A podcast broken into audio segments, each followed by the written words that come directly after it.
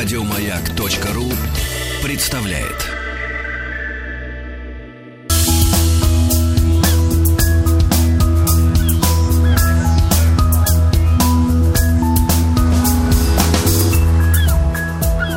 Голубая лента.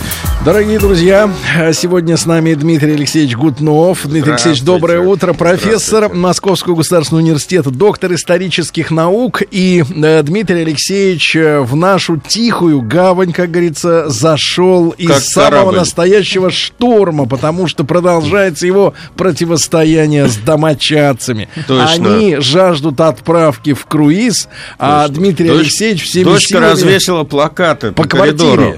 По квартире. А чем она приспособила? Даешь Атлантику с хэштегом. Как бы не повредить обои. Более того, она записалась в туристический байдарочный поход. Я говорю, о чем ты думаешь? При чем тут байдарочный поход? Так правильно, а вдруг морячок выйдет? Подожди, так это бунт получается? В общем, мне приходится сейчас продолжить эту свою нелегкую борьбу, и поэтому, извините, у меня сегодня будет довольно много катастроф. Благо, я против исторической истины не грешу, и мы с вами обсуждаем конец 19 века, последние десятилетия перед тем, как появилось радио на флоте. И, соответственно, как бы появилась возможность каким-то образом избегать вот этих вот катастроф. Или звать на помощь. А тут вот как раз появляется большое количество быстроходных кораблей с довольно мощными двигателями. И даже, так сказать, разглядев там этот движущийся параллельным курсом корабль, они зачастую просто не успевали среагировать.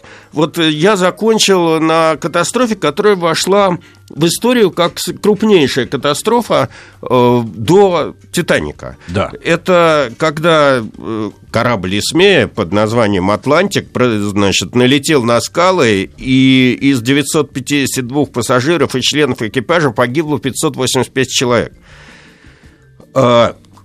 Но на этом дело не закончилось. Исмей, значит, продолжал строить свои корабли, и в 1872 году компания White Star, кстати говоря, именно этой компании потом в дальнейшем принадлежал «Титаник», но об этом будем попозже говорить, получила два новых судна. Назывались «Адриатик» и «Келтик». Про Келтик я расскажу отдельно чуть попозже. А вот «Адриатик» начал, значит, свое плавание весьма амбициозно. Он развил рейсовую скорость 14,5 узлов, среднесуточную, значит, и стал обладателем голубой ленты Атлантики. Но всю, так сказать, его жизнь этот корабль преследовал какой-то злой рок. Начинаю перечислять и выполнять свои обещания. Да. В марте 1800... Слушайте, домочадцы. Да. В марте 1876 года это судно столкнулось с парусником «Колумбус» и потопило его, просто протаранив. Убийца. В декабре того же года, причем само судно осталось на плаву, этот «Атлантик», как бы, то есть «Адриатик», и продолжил плавание. В декабре того же года «Адриатик» аналогичным образом пустил на дно судно под названием «Харвест Квин». Погиб весь экипаж этого «Адриатика». Как впоследствии установило следствие, причиной этой катастрофы стало то обстоятельство, что оба капитана экономили на электричестве и, соответственно, габаритные огни не включили. Лампы не включили, и, соответственно, вот столкнулись. Им счета, что ли, приходили за электричество? Нет. Дело в том, что вот мы с вами в прошлый раз обсуждали, что инженеры боролись за экономию, так сказать, угля и топлива, но в конце 19 века из-за увеличения мощности паровых двигателей и появления уже, значит, там два цилиндра было, мы обсуждали компаунд. Да, в общем, увеличение мощности, там трехцилиндровые, четырехцилиндровые появились двигатели, они все равно жрали угля довольно много. Наши люди любят повторять, например, свежий пример из нашей практики. Когда несколько лет назад, наконец, у нас был принят закон об обязательном наличии ходовых огней на автомобилях, то подсчитали, что машина, у которой ходовых огней нет, но она жжет просто ближний свет круглосуточно, да, то расход на ближний свет еще тот, не ледовские лампы, не ксенон, на обычный, да, плюс 10% расход топлива. Вот вы можете судить, значит, что там происходило. Одно дело автомобиль, другое дело вот этот еще большой пароход с довольно примитивной энергетической установкой, в конце концов. Значит, в 1878 году Адриатик на полном ходу протаранил бригантину «Пайк». И здесь вина полностью ложилась на капитана парохода, который, вообще-то говоря, не имел права идти на такой высокой скорости в районе оживленного судоходства. Угу. Значит, есть несколько районов в Атлантике, там ограничения, где, да, как бы даже не было, в общем, принято по морскому праву этого, но все знали, что надо как бы соблюдать дистанцию, условно говоря. Угу. Вот. Страшно подумать, как плавать на подводной лодке, где нет ходовых огней. Ну, мы сейчас с вами поговорим о подводных лодках, но, правда, про Первую мировую войну. И они были гораздо меньше, чем те подводные лодки, которые плавают сейчас, или даже которые плавали во Вторую мировую войну. Я просто однажды пережил, значит, аварию на яхте. О, Господи. Я уже думал, что вы плавали на подводной лодке. Не-не-не, я пережил аварию на яхте. Я понимаю, что такое столкновение, когда такие массы, вот движутся. Потому что у нас была небольшая яхта, она весила не так много, но на нас налетел хулиган. Там же они галсами ходят, то есть прямоугол, право-лево, так и как змея такая, да, ползет. И он, урод, сначала думал, что проскочит перед нами, потом уже понял, что он не проскочит, он повернул, захотел после нас, и ударил он ровно в капитана. Жесть. У нас стащило, значит, все верхние постройки, тенты, эвакуационная лодка, мотор упал. Сергей, спасибо вам большое. Вы как объясняете, что происходит. Нет, а удар был такой силой, что мы все держались за ограждение. Мы видели, что уже сейчас будет столкновение, Мы вывесились все на противоположный борт, держались за ограждение. Его, кстати, с той стороны утащило все в воду. Яхта какого типа была? Это маленькая, сколько там, метров, в метрах, если... можете себе представить, маленькая, что происходит, когда, большое судно. Удар был очень сильный, яхту сама треснула, она же из пластика, в общем, это был страшный удар, и я представляю, что происходит, когда огромные массы кораблей. В общем, я продолжаю послужной список этих всех катастроф. Я помогаю запугивать ваших дочь? Да, я поэтому вас благодарю. Как зовут дочь? Чтобы так. Дочь как зовут? Евдокия. Да ладно. Дуся. Так хорошо. Дусенька, не надо. Опасно. Лучше загорать. Ну ладно, пусть сходит в байдарочный поход. Может, это ее охватит. В бассейн. Она, кстати говоря, вместе с дочкой Веселкина там. Не понял. А вы знаете, что Алексей Веселкин делает маникюр? Нет, не знаю, но я знаю, что они в одном детском клубе с дочкой Веселкина. И до последнего времени она сейчас, по-моему, уже закончила, вышла, а моя осталась. Надо как-то, извините, Дмитрий Алексеевич, поближе к народу. Что вы какие-то элитные клубы посещаете. Вот. Значит, дальше мрачный послужной список этого лайнера. Удивительно, вот это вот свойство человеческой психологии. Чем больше столкновений было у этого Адриатика, тем он более был больше популярен и известен. Там больше количество желающих на нем прокатиться было. Сумасшедшие люди. Так вот, значит, до 1896 года этот корабль продолжал плавать, но с более мелкими инцидентами, и затем был продан на слом. В конце 1870-х годов White Star компания получила новые два парохода. Назывались «Британик» и «Джерманик».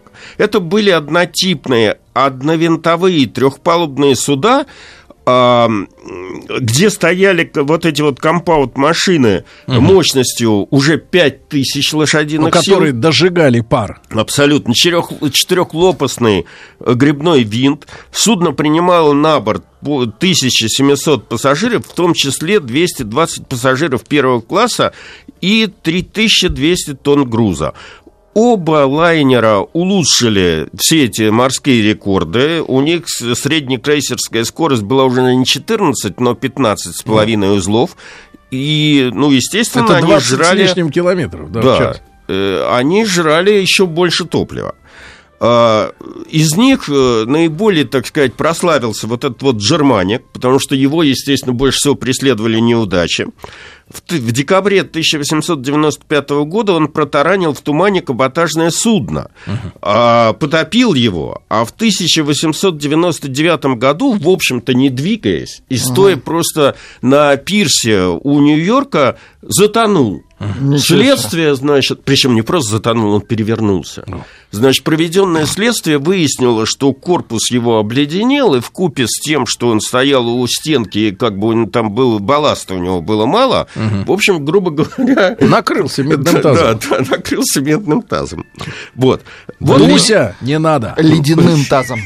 Мы, значит, вы мне тут напомнили про подводные лодки. Вот хочу, значит, пользуясь случаем, обновить эту тему.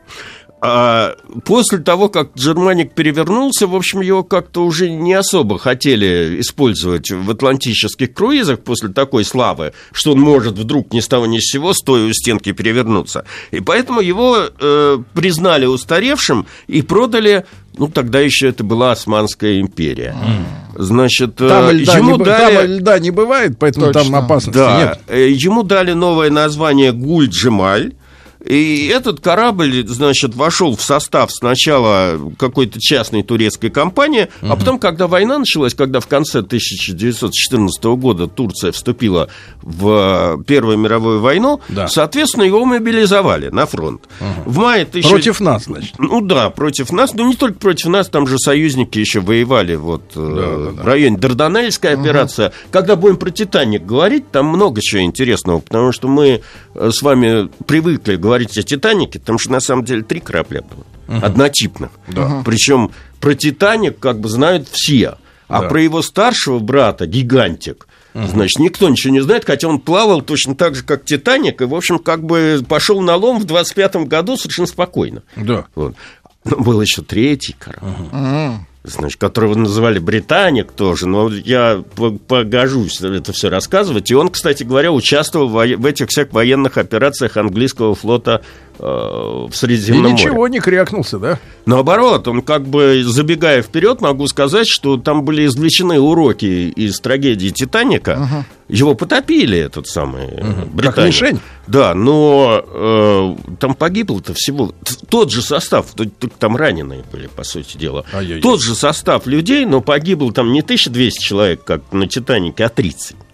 Из-за усовершенствований, которые... Система безопасности. Да, но об этом будем говорить, когда будем говорить о «Титанике». Значит, так вот, в мае 1915 года британская подводная лодка торпедировала этот пароход в Мраморном море. Почему? Потому что, значит, на Гуль-Джимале, поскольку он был транспортом, установили несколько каких-то там пушек небольшого калибра, но, пользуясь этим, командир английской субмарины в своем отчете написал, что он потопил не просто какой-то транспорт вражеский, а что ни на есть настоящий военный турецкий военный корабль. На минуточку. А за премия, это... премия, чтобы больше была. О чем речь? Я никогда не думал, что в условиях мировых войн выплачивались премии. Значит, все это было сделано потому, чтобы получить на экипаж крупное вознаграждение. И что вы думали? Значит, английское адмиралтейство выделило на премирование этой подводной лодки 31 000 фунтов стерлингов, которая была разделена между экипажем. Значит, ну вот идет вроде война не на жизнь, а на смерть. Там... А они бизнесмены, зарабатывают деньги. Они на этом деле, по крайней мере, в английском флоте вот зарабатывали. Они, англичане. У нас такое, я не знаю, что платили премию. Не-не-не, значит, чтобы быть справедливыми, Дмитрий Алексеевич, у нас была серия программ, посвященная Великой Отечественной. Мы эти документы поднимали. Вот, конечно, о 1000 фунтов речь не шла, но дело в том, что действительно и летчики-истребители, и даже танкисты, по-моему, насколько я понимаю, было повышенное денежное удовольствие за вот совершенные подвиги, то есть не только награды, но и денежное. Это даже в условиях Второй мировой войны. Да-да-да, которые можно было потратить, я так понимаю, в том числе на продукты питания или на что-то еще. Были официально, это да, точно. Ну, но под это вашу не... ответственность, Сергей, нет, я этим не занимался. Но это не способ был, конечно, заработка. То есть не способ стать миллионером уж точно. Хорошо. Значит, второй корабль, «Британик», стал своеобразным полигоном для проверки одной довольно, с нашей точки зрения, смешной, значит, технической инновации. Но, тем не менее, такое было. Значит, на нем решили установить гребной винт, который с помощью специального устройства можно было приподнимать над водой или опускать ниже. Значит, связано это было с тем, что из-за того, что корабли брали огромный запас топлива, то у них была проблема. По мере сжигания этого топлива, значит, корабль поднимался выше, и, соответственно, оголялись винты. Значит, ну и вообще, винт по тем временам был довольно вещью, которая все время ломалась, там вот гребной вал нужно было все время держать в порядке, там, И, в общем, там пытались вот на нем установить такой поднимающийся винт, который в случае чего мог на разном уровне, так сказать, находиться. Но потом в серию эта новация не пошла. Но если говорить о морских приключениях, то жизнь этого британика была, пожалуй, в общем, не менее драматична, чем у этого Джерманика. В 1881 году он столкнулся с пароходом под названием «Джулия» и потопил его, после чего в тумане сам сел на мель. 2 года спустя на пароходе при перевозке партии хлопка в трюме произошло самовозгорание этого хлопка. Ну... Трюмы соседствовали с этими бункерами угольными, соответственно, жара... взорваться мог. Да, жара там стояла. Ну, хлопок, конечно. Это... Значит, хлопок. Пожар с трудом удалось потушить. В 1887 году этот пароход, опять же, в порту, стоя, значит, буквально там на рейде с кораблем, вот, который я назвал до того, Келтик, который назывался, в общем, и он принадлежал, самое смешное, там, той же компании White Star, столкнулся с... Ну, в общем, эти два корабля столкнулись друг с другом. В результате столкновения на обоих судах было довольно много жертв. Состоялся громкий судебный процесс, на котором обоих капитанов дисквалифицировали и лишили лицензии за неумение вообще управлять судами. Ну, в их, так сказать, защиту можно только одно сказать, что никаких раций у них не было, и они... Как они могли? Они только семафорили друг другу, когда они там маневрировали. Ты поворачивай, нет, ты... Нет, ну, вот примерно... Я не стану, ну и все. Да. Ну и все. Вот. В 1889 году «Британик» протаранил и потопил парусное судно на рейде Ливерпульского порта. А он такой фартовый, я смотрю, да, корабль? Все они, все. Вот я, опять же, вы как бы немного меня вперед толкаете. Дело в том, что никто не отменял премии за скорость. Да. То есть, ну, если смотреть на историю вот того всего, что я рассказываю, сначала главным, так сказать, конкурентным преимуществом было именно регулярность переходов, потом к нему добавилась скорость переходов, потом комфорт, потом на это все налез комфорт, и более того выяснилось, что этот комфорт, скорость без комфорта ничего не стоит. Комфорт без скорости тоже ничего не стоит. В итоге, значит, скорость в какой-то момент в конце XIX века стала определяющим в строительстве и вообще в конкурентной борьбе вот этих вот всех компаний, о которых я рассказываю.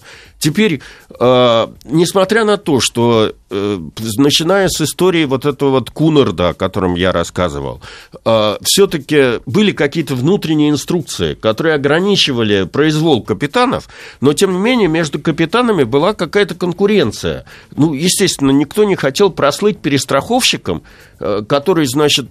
Риск — благородное дело. Во-первых, риск — благородное дело, но и, кроме того, это же хорошо оплачивается. Вот эти вот премии, которые были введены... То есть половина Кунарду, капитану, половина команде. Ну, я не буду говорить про всех. Все компании, о которых я рассказываю, процент дележа там, наверное, был разный, но, тем не менее, для капитанов было дело чести вот быть крутым, фартовым парнем, который, значит, рискует, проходит вперед и прочее, прочее. А то там прослывешь каким-то перестраховщиком, да, и тебя еще на работу не возьмут, или дадут какой-нибудь захудалый пароход, понимаете, с которым ничего не стоит. Дмитрий Алексеевич, такой дурацкий вопрос. Вот почему морской заяц — это вот подводная штука, животное, а морской волк — это вот капитан?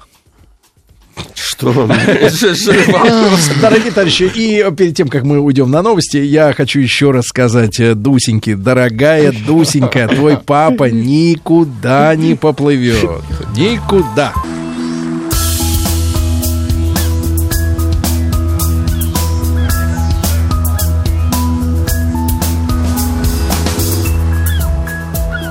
«Голубая лента». Дорогие друзья, Дмитрий Алексеевич Гутнов, профессор Московского государственного университета, доктор исторических наук. Кстати, мы сейчас с Дмитрием Алексеевичем разработали технологию, в общем-то, новогодних исторических вечеринок. Ваш коттедж с камином, Владик отвечает за музыку, я ведущий, а Дмитрий Алексеевич у камина будет располагаться и рассказывать о кораблях. Океанах и прочие независимые и приятственные дамы с коттеджами приветствуют. Так, но тем не менее, значит, мир шел дальше, и компания White Star Line продолжала строить новые корабли, несмотря на все эти крушения. Причем самыми популярными теперь кораблями стали новые лайнеры, которые сошли со цепелей в самом конце 19 века. Это пароходы «Тевтоник» и «Мажестик». Причем тут появились новые немного черты. Дело в том, что до того корабли все-таки строились, может быть, и на субсидии, с участием государственных субсидий, но государство, в общем, особенно не выдвигало каких-то требований. То теперь ситуация изменилась. Мир шел на всех парах, ну, если не к Первой мировой войне еще, то, по крайней мере, к колониальным войнам, которые то тут, то там возникали. И государства стали субсидировать строительство этих лайнеров, имея в виду в случае часа Ч начать перевозить на них контингенты. То есть это должен быть товар двойного назначения. Да, абсолютно, технологии двойного назначения. Поэтому это сейчас было... плащ, это ночью было, палатка. Да, да, это было изобретено отнюдь не советской властью. Вот. Значит, правительство Ее Величества щедро субсидировало постройку этих пароходов. Адмиралтейство брало на себя обязательство в случае необходимости купить или зафрахтовать у судовладельца эти пароходы по цене 20 шиллингов за одну регистровую тонну в месяц с экипажем или 15 шиллингов без экипажа. Риск за безопасность судна в случае использования ее в военных операциях или в каких-то военно-транспортных операциях несет не судовладелец и не команда, а брало на себя адмиралтейство. Судовладельцу давалось по договору 7 суток на то, чтобы снять с парохода ненужное для военного назначения оборудование, хрусталь, украшения, золото и прочее, прочее. И еще 10 суток на то, чтобы за счет адмиралтейства установить на судне требуемое военное оборудование.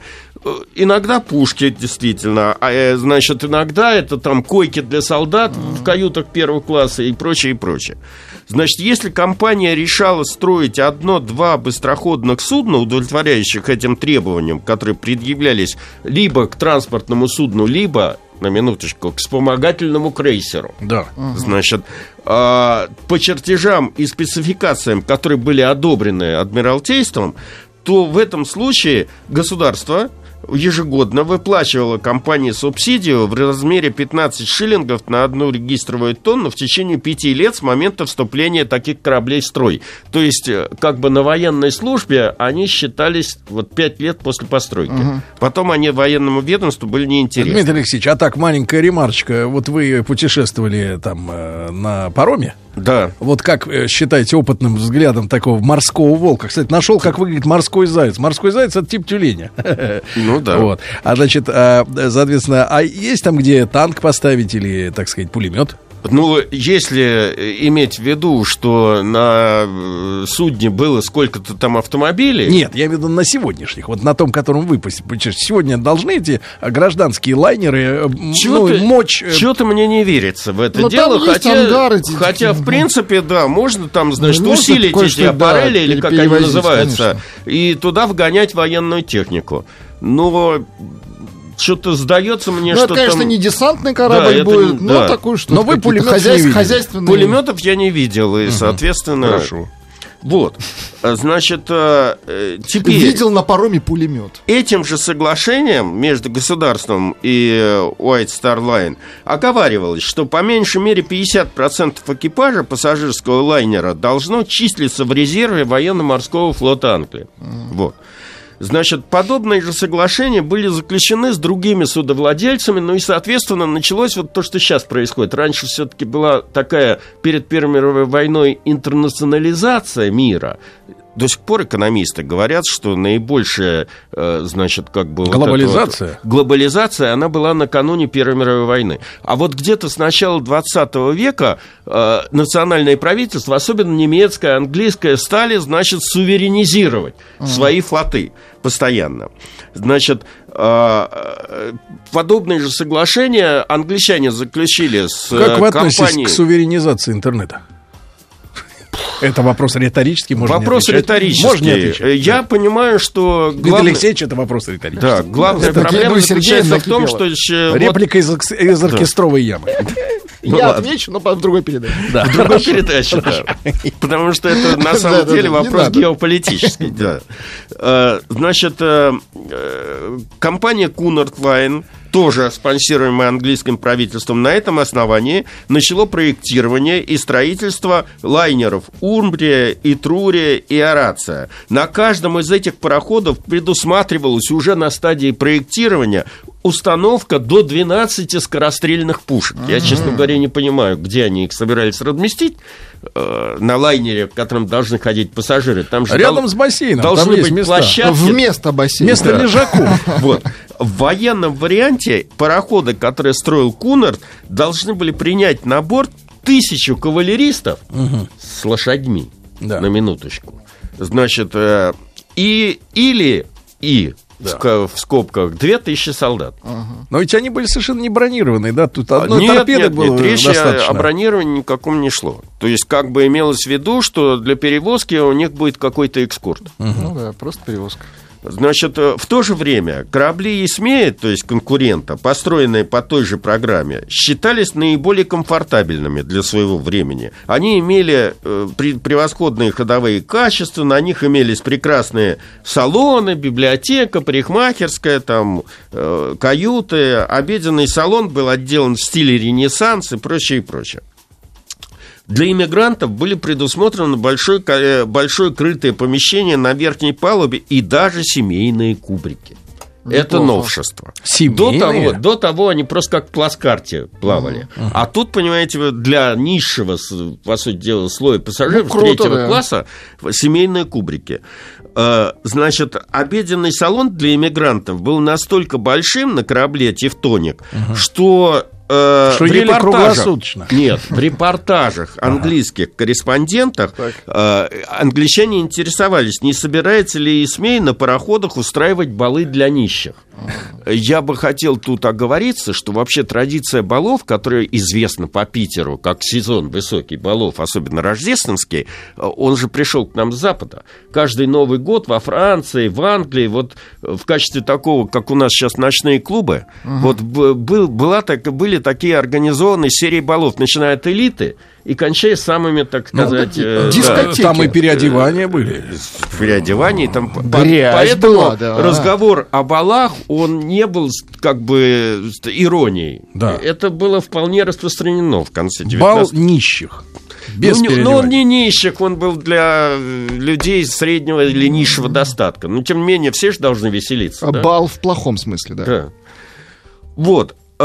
Новыми лайнерами английскими очень заинтересовались, естественно, руководство тогдашней Германии, которое не хотело отставать от англичан и вообще, как известно, приняло тоже военно-морскую программу, значит, амбициозную, построить такой же флот, как и у Англии.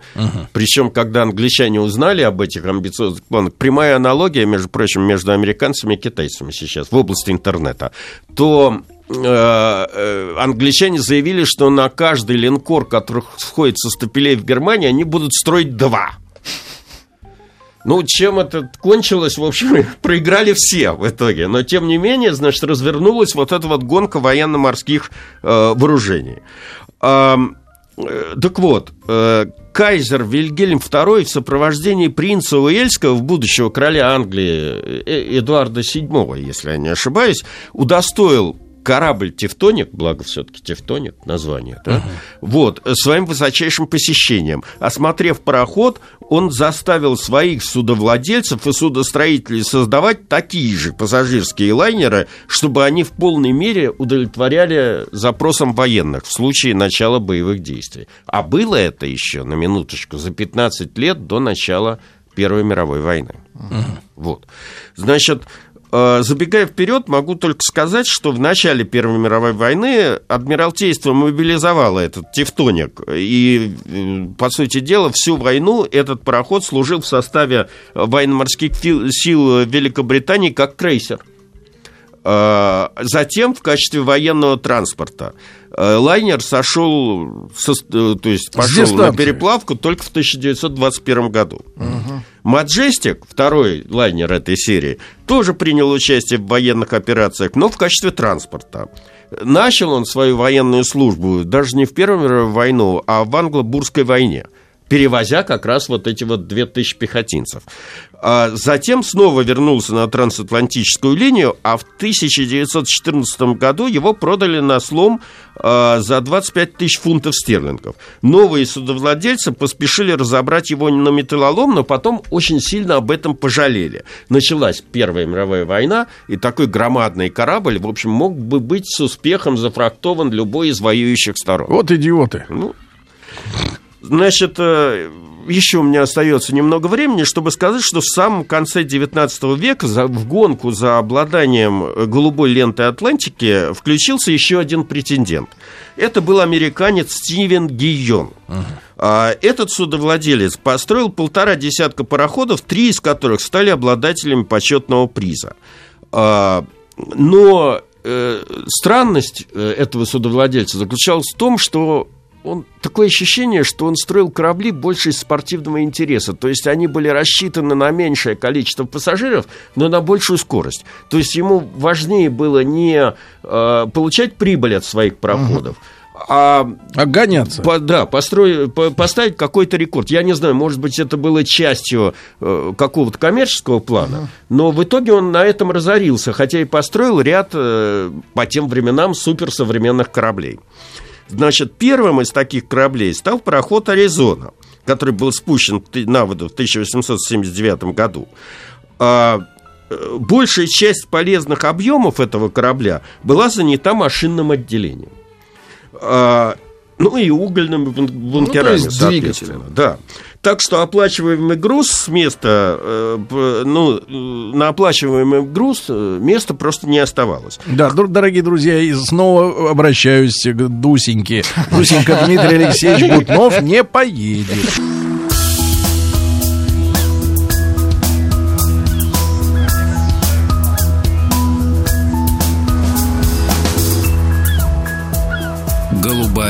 Лента. Дорогие друзья, профессор Московского государственного университета, доктор исторических наук, наш специальный цикл «Голубая лента» в любое удобное для вас время на сайте радиомаяк.ру, в подкастах, в iTunes. Ищите, слушайте в дороге. В общем, чтобы быть кратким, хочу только обозначить, что корабль «Аризона» принимал всего 140 пассажиров первого класса и 210 мигрантов, тогда как практически такое же по размерам судно «Британик», которое мы с вами обсуждали, принимало 220, соответственно, 1500 человек, то есть в 5 раз больше. Расход топлива «Аризоны» поражал даже видавших виды моряков и судовладельцев — 110 тонн в сутки. А для примера? Но, как говорится, цели 67. Значит, как говорится, цель оправдывала средства. И уже в первом своем рейсе «Аризона» побила рекорд лайнеров компании White Star и завоевала голубую ленту. Из-за увеличившейся скорости корпуса пароходов Гийона были спроектированы с отменными прочностными характеристиками, что было подтверждено, кстати говоря, при трагических обстоятельствах. И все по поводу катастроф. Возвращаюсь. В погоне за очередным рекордом в ноябре 1879 года «Аризона» на полной скорости мчалась через Атлантику и в районе Большой Ньюфаундлендской банки, где в то время было много айсбергов, врезалась в айсберг. При этом, на минуточку, нос корабля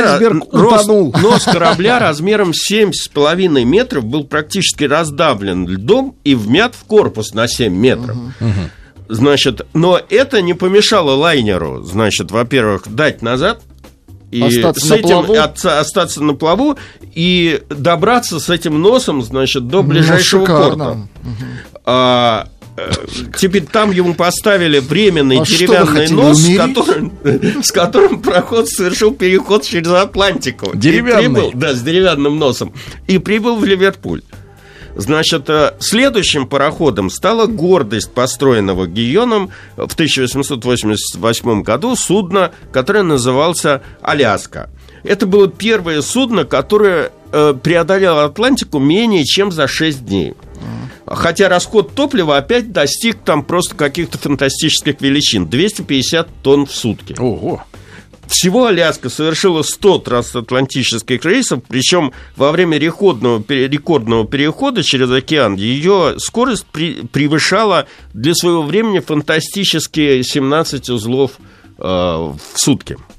Быстрые и безопасные. Как бы да, но накладные.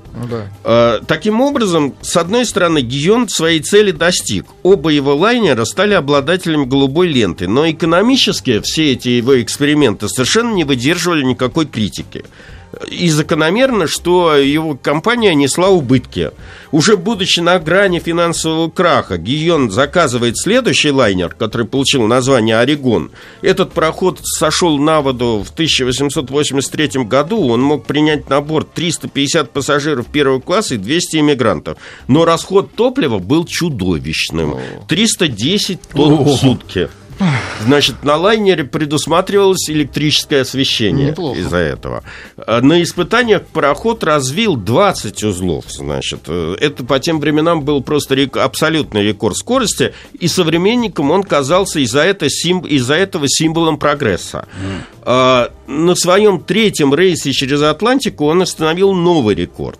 Но Гийона этот успех уже не мог спасти. В 1884 году его компания просрочила очередной платеж по кредиту. Банк отобрал у нее лайнер, вот этот вот последний, в качестве обеспечения.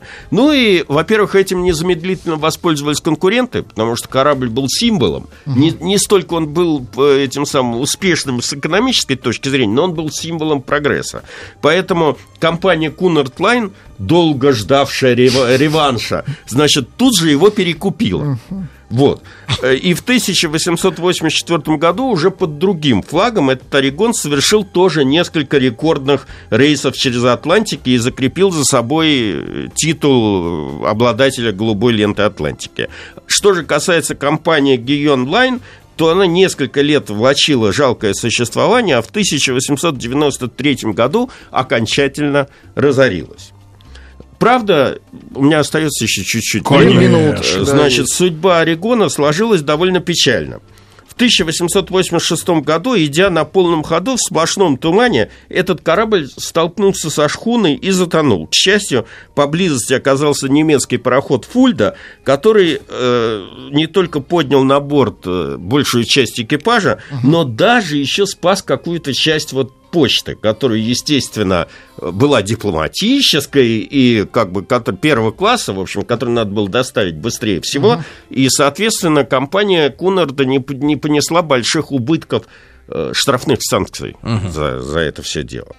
Вот. После разорения первенец Гийона, пароход «Аризона», 3 года стоял на приколе, ожидал покупателя. Наконец, значит, он был продан. Новый владелец переоборудовал лайнер и поставил его на линию Сан-Франциско-Китай. Ну, а в Первую мировую войну пароход снова вернулся в Атлантику как транспорт. Да. Я уж не буду конкретизировать. На металлолом пошел в 1926 году.